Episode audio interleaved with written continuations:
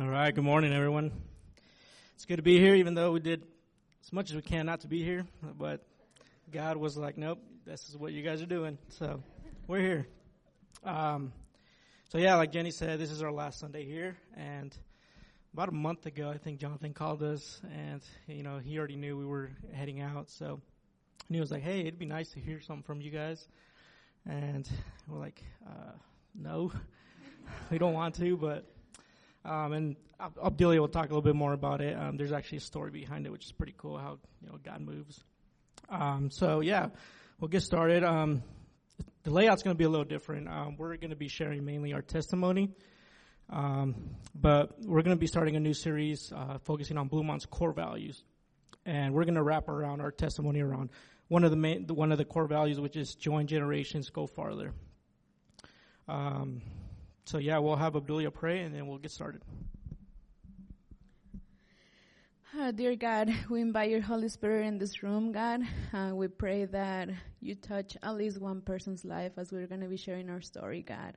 And just for everyone to witness the goodness of you, how loving, how faithful of a God and of a Father you are to all of us, God.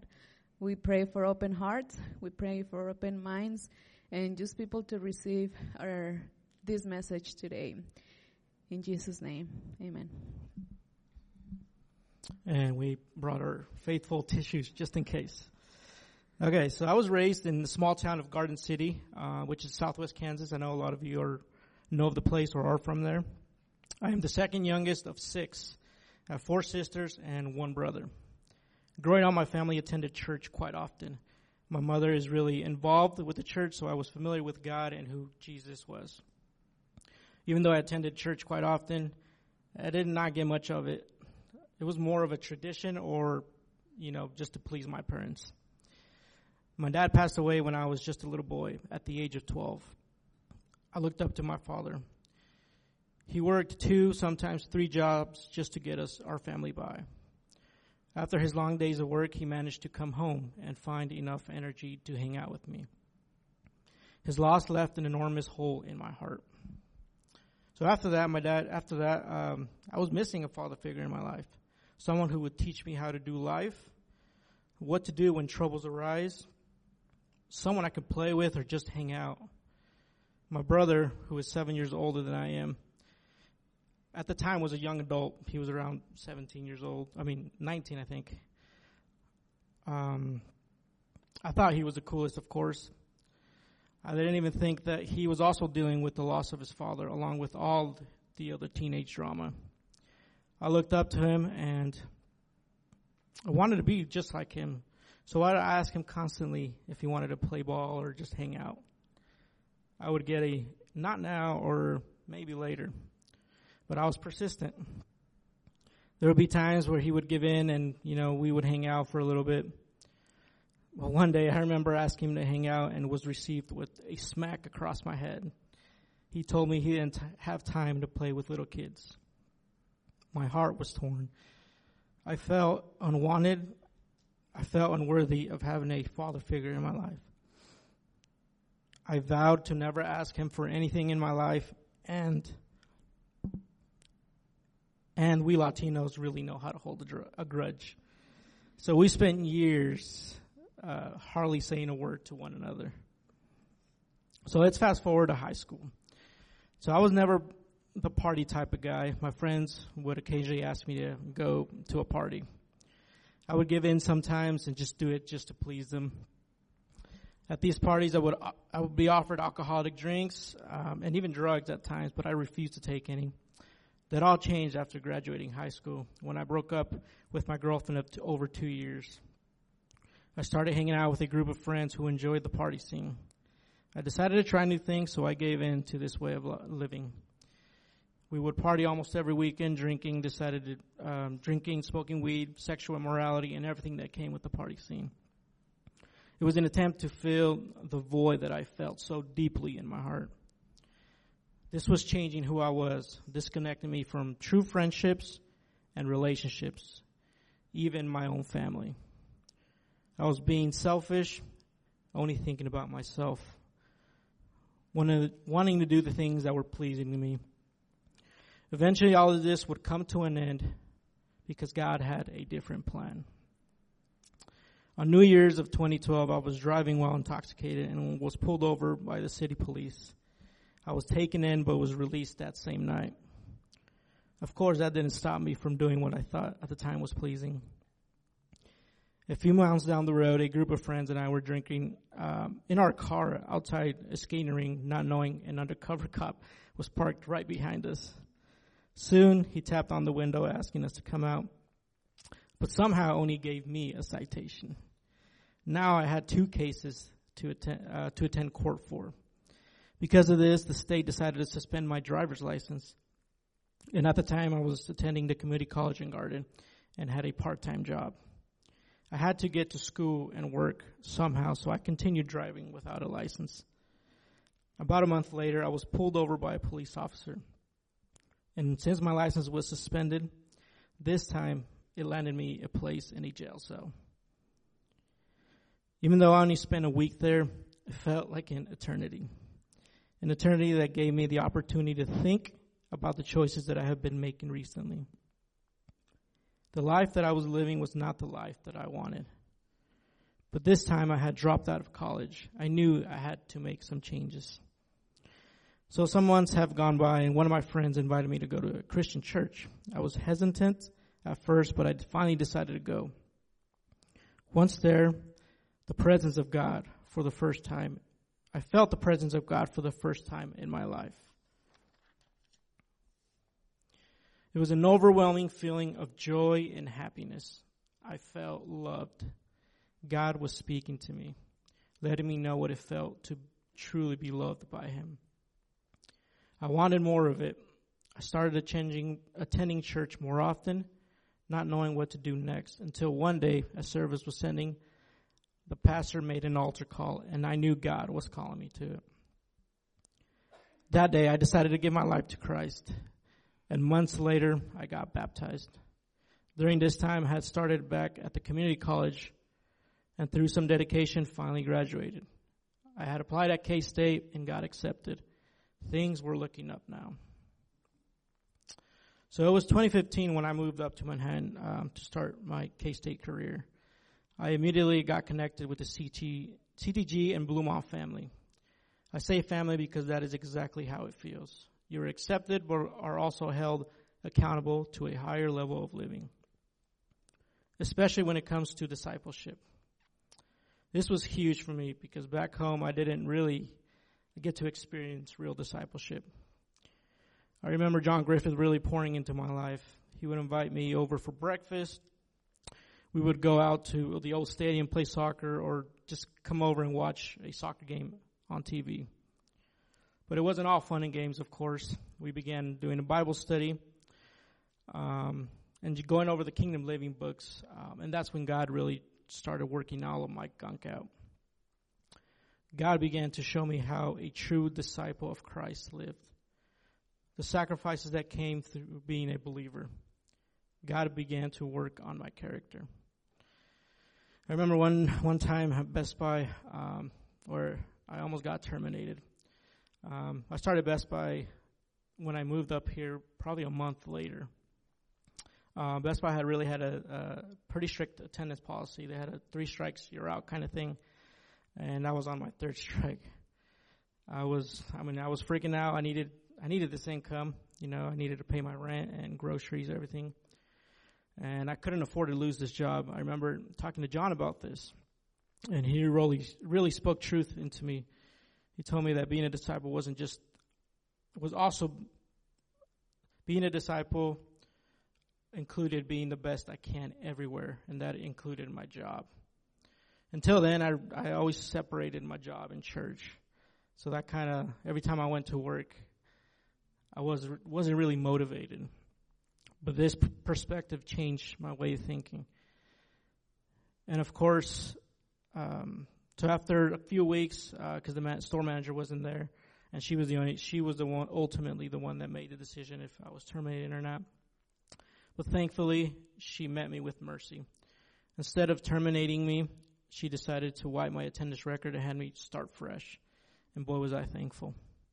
I repented from the way of thinking Um, and from then on, like going to work, I looked for opportunities to to serve and to minister to my coworkers or even uh, customers. And so the same way that John and uh, poured into my life, I wanted to do for others. I wanted to be a disciple maker. And God gave me this opportunity when I met, ironically, John, which went by Little John, who was a student at Kansas State working on his master's. Huh? And yes, he's a he's from China. Thankfully, he also enjoyed soccer, so it was easy to you know go hang out and go to the old stadium, pick up a game of soccer. Um, but I also invited him for over for dinner or lunch. He really enjoyed quesadillas. Slowly, I started introducing him to Jesus. He started coming to church and soon began a Bible study group. God really began to work in his life and soon after decided to give his life to Christ and get baptized. And actually, just a few months ago, I get I got to stand next to him on his wedding day. So God has used many people in my life to help me on my walk with Christ. I now know that I am worthy of Heavenly Father. Psalm 68 5 says, He is a father to the fatherless, is God in His holy habitation. Our Father who loves us and never forsakes us. Found out that God wanted to be my Father. God of all creation wanted to love on me and teach me. God has also redeemed my, me in my past, and He's redeemed the relationship with my brother, who stood by my side as my best man at my wedding. So that's just a little bit of my testimony, and Abdullah is going to share hers now. I should say that he didn't want to share his story. Um, all the way up to yesterday, he was like, "Babe, I think you should just uh, be the one talking, and I'll be standing next to you." like, nope. um, his story gets me every time, especially he's been prophesied that he's going to be a father for the fatherless. So we're believing in that. Um, well, I think you already got a sense that I cry a lot. That's why I'm sure I brought this.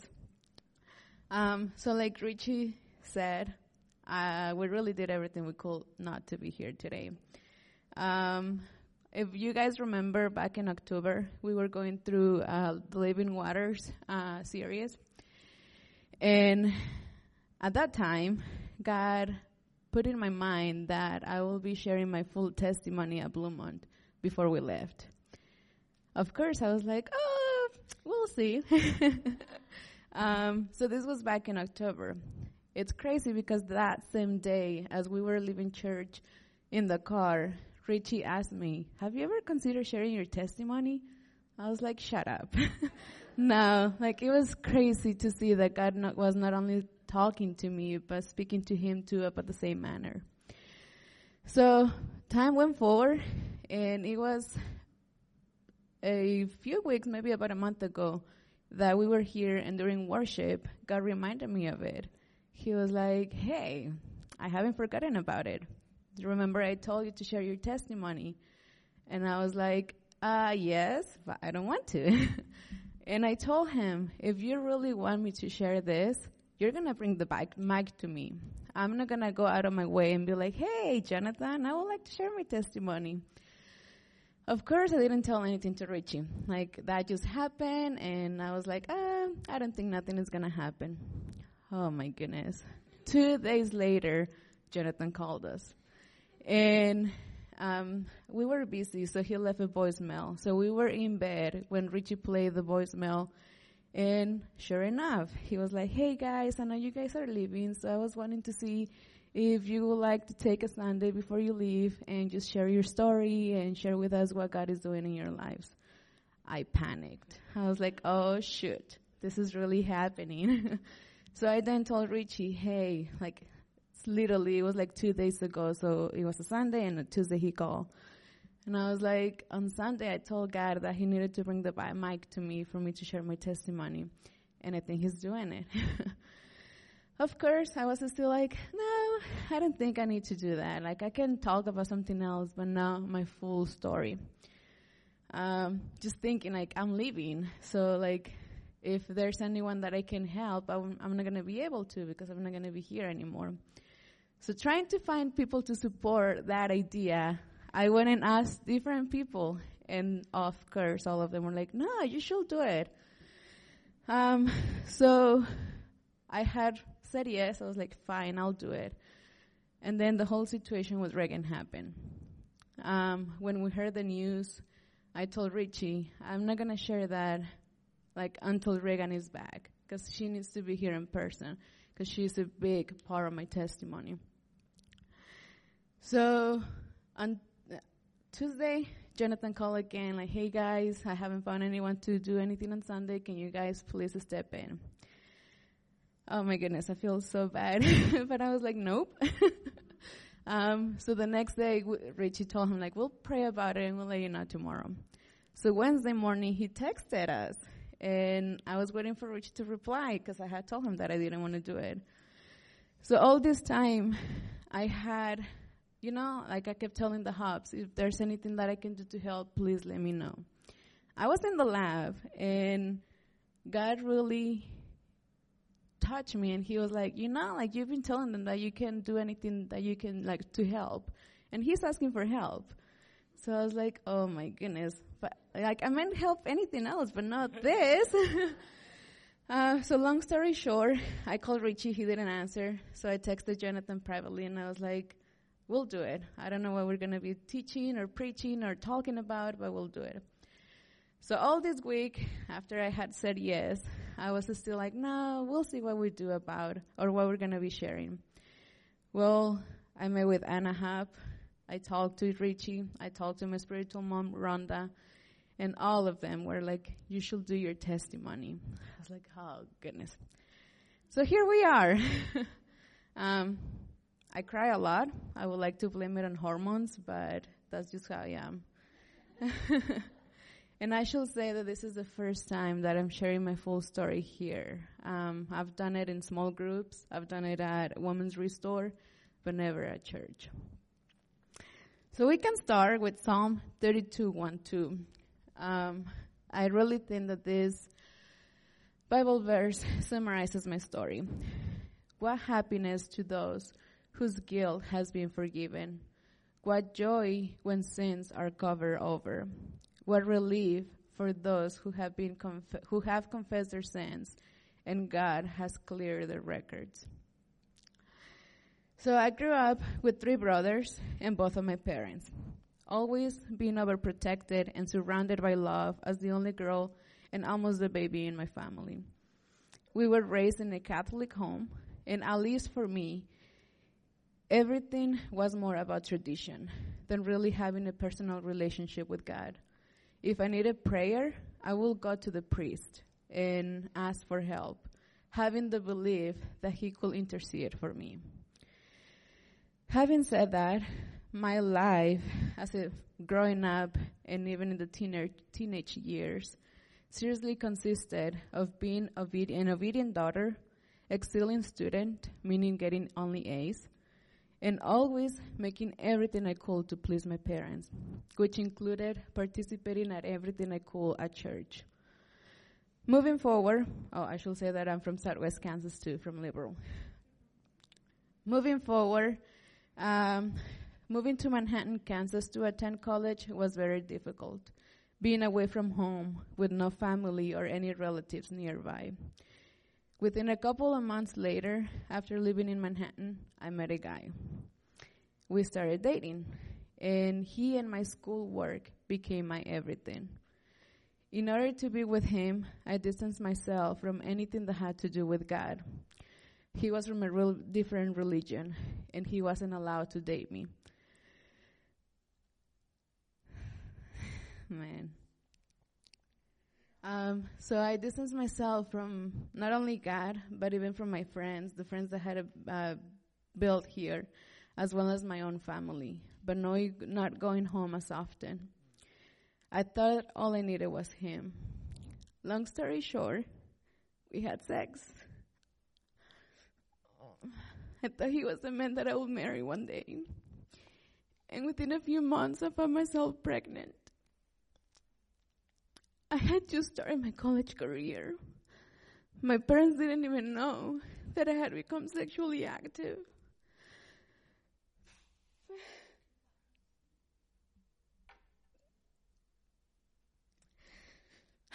I couldn't believe the disappointment I would bring to them, the entire family. All the works and sacrifices my parents had made for me to attend college had been done in vain.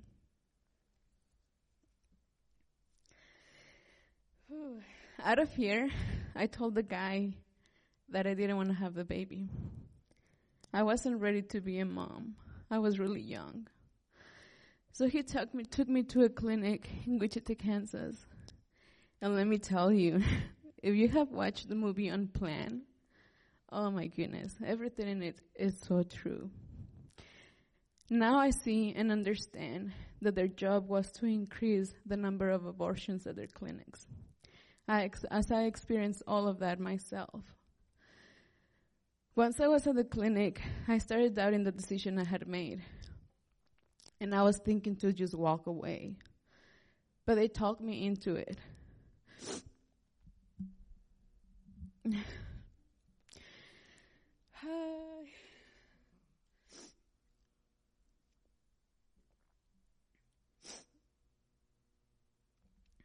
So they talked me into finishing the process. They even explained to me how I was too early in the pregnancy and that there was not even a baby form yet. Um, they even mentioned how young I was and that I had a life ahead of me, uh, that this was the best decision for me to take. I believed them. So I went ahead and did it. And within 30 minutes, I was out of the clinic and on my way back to Manhattan.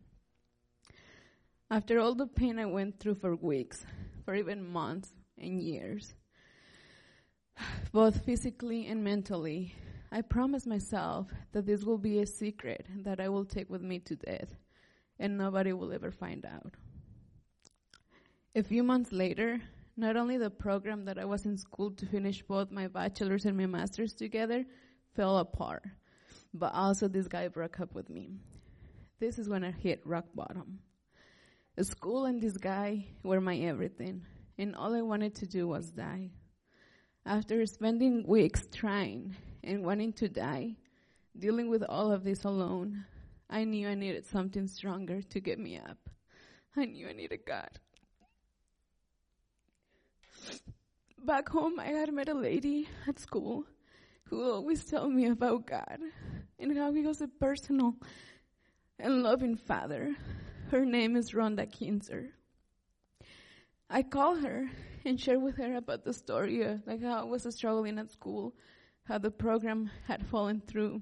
And it wasn't because of me. It was because of my mentor, and I was only eight credits away from graduating with my master's. So I had to drop that and just about the breakup that I was going through. And I asked her for help. Only God knew why He brought this lady into my life. She has now become my spiritual mom. Being led by the Holy Spirit, she helped me to find Bluemont. Like literally, she did an online search and she was like, I think you should go visit Bluemont. Well, I got connected to Jenny. Um, I started Bible, stu- Bible studies. And within a month or so, I had decided to give my life to Christ and make him the Lord and Savior of my life.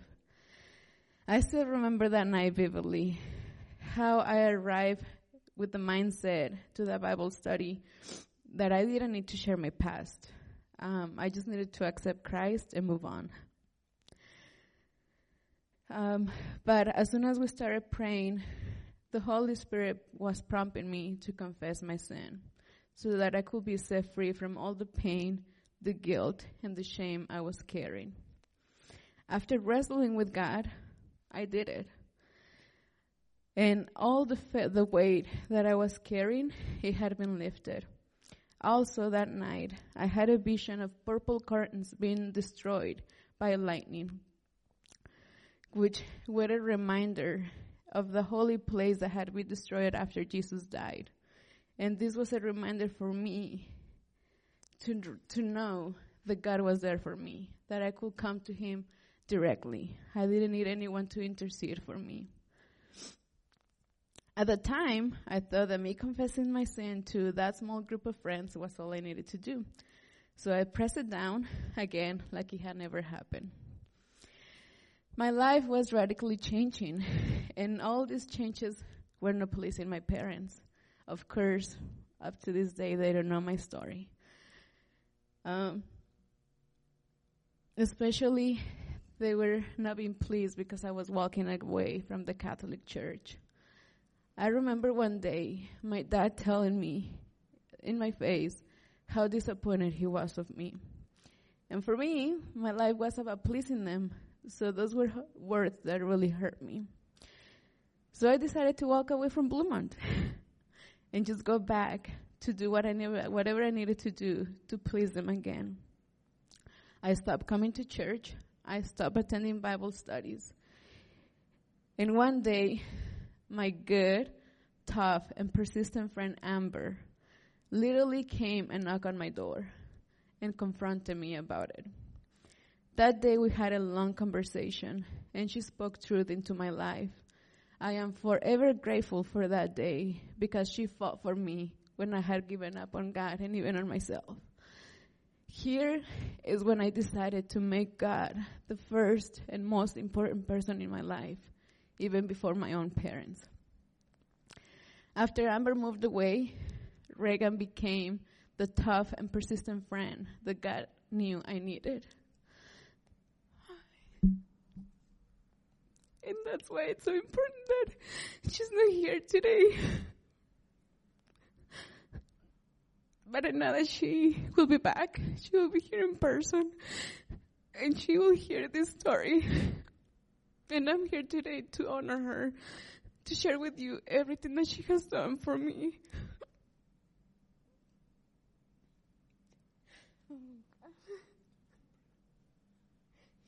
I should say that we were planned when we were timing ourselves to make sure that we didn't go over an hour. I told him like, just make sure you count all tears. I remember the day that Reagan and I met at Radina's, and God was prompting me to tell my story with her, to share my story with her. And I was in complete denial. But she kept asking, is there anything that you would like to share with me? Like if she knew, you know? so I ended up telling her. I did it. I told her my whole story. And then she invited me to attend Restore, Women's Restore. But this time, I knew that God had forgiven me. But I hadn't been able to forgive myself. Or I didn't even know that I needed to do that. Through the time of growing in Christ and reaching out to others, the enemy always had a hold of me. When I will try to step up and be a leader, our other young girls will look up to me. The enemy made sure that I will remember what I had done and how I was not worthy or even capable of helping others or even leading them. Every time that people will share their testimony, their, their salvation testimonies, the enemy will always trick me into comparing myself with them and how I was the worst in the room.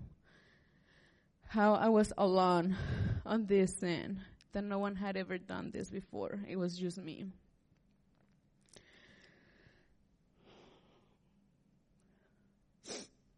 I always believed that I was alone on this horrible sin, that no other person was able to kill their own child.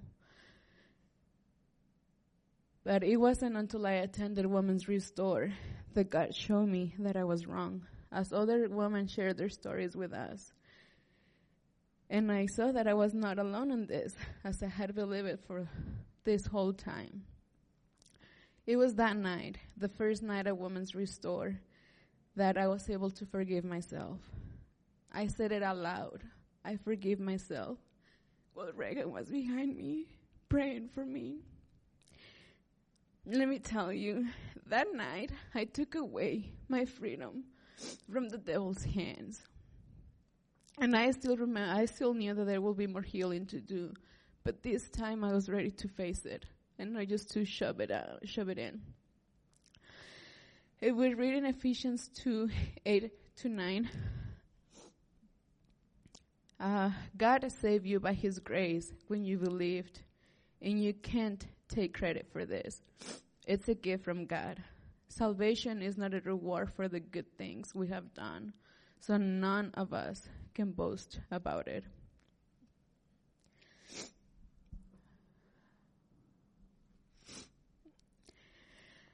So after I had this life-changing experience at Women's Restore, um, a few weeks later, I went back home and I visited Rhonda. As you remember, Rhonda Kinzer, my spiritual mom. By now, it had been over five years since we had known each other. And I hadn't shared my whole, my whole story with her yet. I remember that day when I pulled up to her driveway and God told me, you're sharing your testimony with her today. Of course I laughed and I said, and I said, heck no. While we were having dinner that night, Rhonda shared with me how God had asked her to leave her job at the school as a counselor to start a full-time ministry. Then she said that it was time for me to hear her personal story. Oh my goodness. Like I said, we had known each other for five years. Long story short, she shared with me that when she was 15 years old, she found herself pregnant. And she had made a decision that has impacted her life for years. Yes, she also had an abortion. That moment, God reminded me of all the teachers and other friends that will talk to me about Jesus. And for me, I had this Catholicism pride that will always have a wall built up. And only with Rhonda, she was able to break this down. And I knew why. Because she would be able to walk me through what I was going through.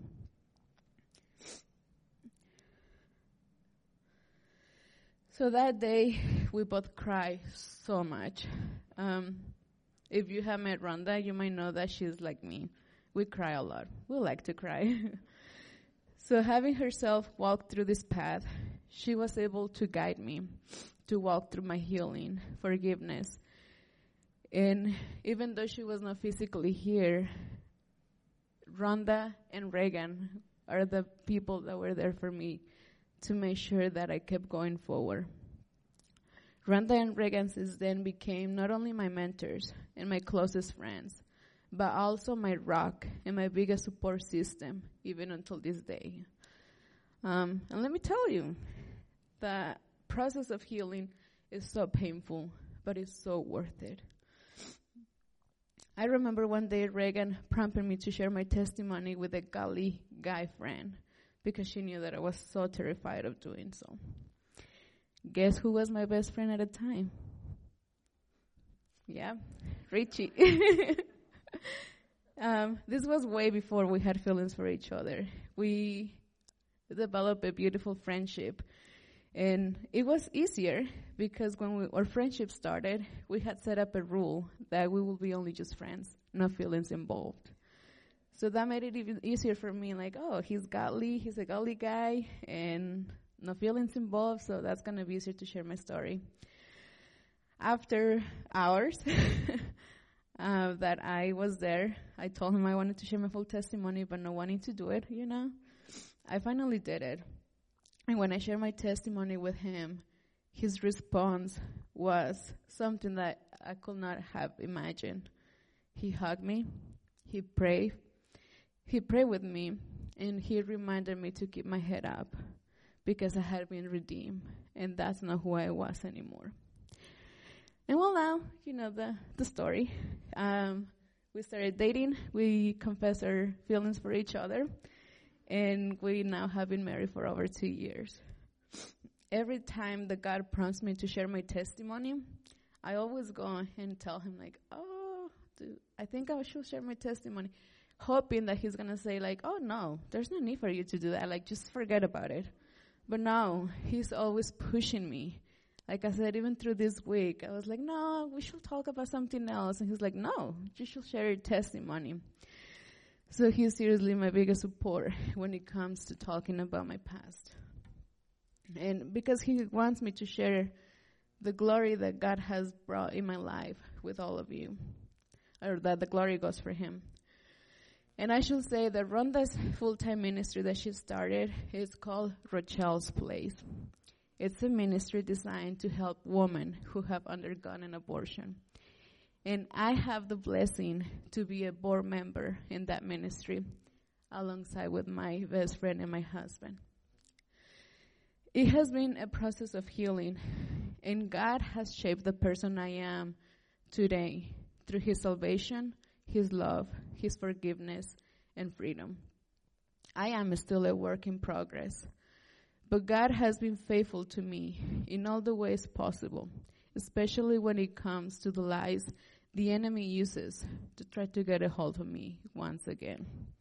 And let me tell you, as we're going through the season of moving, oh my goodness, I heard that we always have to remember that the enemy is not creative. So he only has that one thing to get a hold of you. And he'll, we, he will always be using the same thing, just changing it around to get you in. So a lot of the lies that the enemy has always put in my heart are the first one that I was never going to get married, that no man will want to be with me for what I had done. But God is so faithful and he blessed me with the most loving, patient, caring, and supporting man who's standing, or not standing, sitting, right next to me as I'm sharing my story with you. Another lie was that because I killed my, my child in order to be successful in school, that I was going to be a failure because I deserve that. But God's faithfulness and grace has made it possible for me to finish my PhD in chemistry and now has blessed me with a job at KU Med at the Cancer Biology Institute. Um, another lie is that I will never have kids on my own because I killed the one that God had sent me. But God has promised me, and He ha- I've been prophesied that I will not only have biological kids, hopefully soon, uh, but also spiritual. Uh, um, another lie is that I should never share my story with anyone because I will be judged, condemned, and not accepted.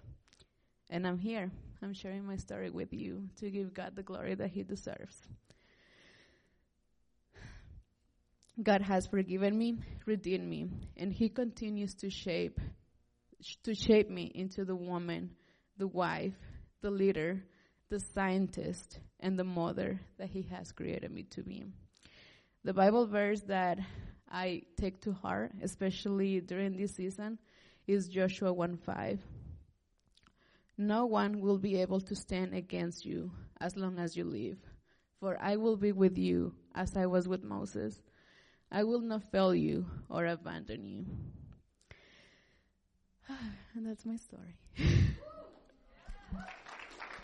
Wow.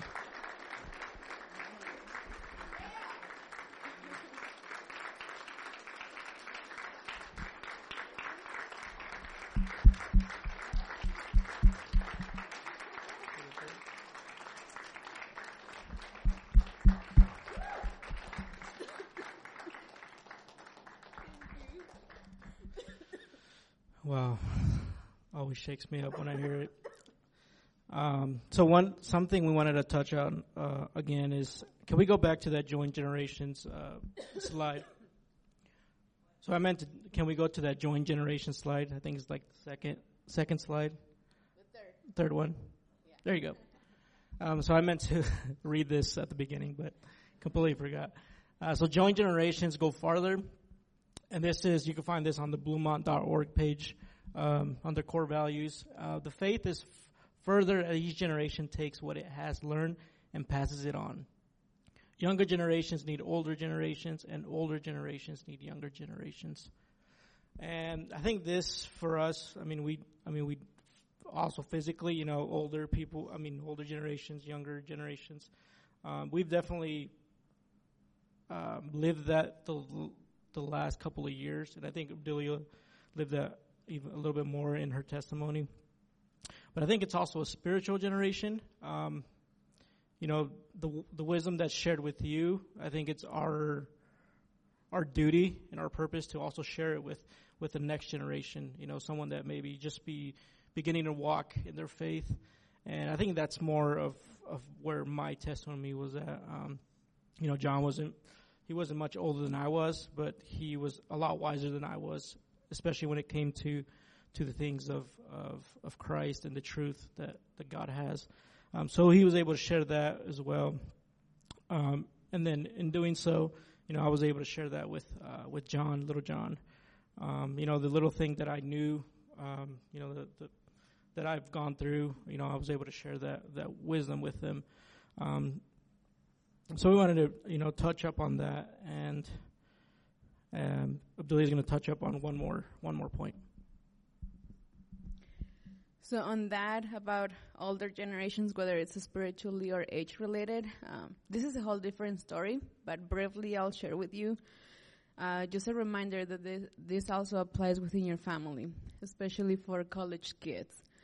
Um, so Jose, if you have met him, he's my youngest brother, and he has witnessed uh, God moving in my life. Not too long ago, he asked me for forgiveness and confessed that he was the biggest reason why my parents acted or reacted as bad as they did. Out of jealousy, he wanted to take the place that my dad had me in a pedestal. So he will talk badly about them, about the changes that I was going through. But God's faithfulness has changed her, his heart. He has now accepted Christ as his Lord and Savior, and he is now a man after on, uh, after God's own heart. And just like that, uh, just like we do, how we both have a personal relationship with Christ, He is now reaching out to my family, to my parents, and He is bringing like the domino effect. Um, so we're believing that our whole family one day have a will have a personal relationship with Christ. So just an encouragement for everyone here. If your parents are not with you, um, walking in the same faith, or have a personal relationship with Christ, you will bring that to them. So you will be that testimony um, by sharing your life and what God has done for you. Um, so again, again, like it's not only older generation sharing wisdom into us, but younger generations also sharing the wisdom with the older ones. And the second point is that it's important to remember that just with like any other relationships, this is a two-way relationship where both ends should be invested and intentional with each other. So not just giving all the time or taking all the time, but it has to be mutual. So I think now we're done. Thank you.